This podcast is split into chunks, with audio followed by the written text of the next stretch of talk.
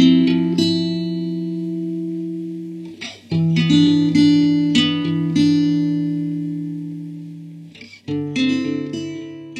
Wonderful Wizard of Oz, Volume 16 The Magic Art of the Great Humbug, Chapter 1. Next morning, the Scarecrow said to his friends, Congratulate me, I am going to Oz to get my brains at last. When I return, I shall be as other men are. I have always liked you as you were, said Dorothy simply. It is kind of you to like a scarecrow, he replied. But surely you will think more of me when you hear the splendid thoughts my new brand is going to turn out. Then he said goodbye to them all in a cheerful voice and went to the throne room, where he rapped upon the door. Come in, said Oz.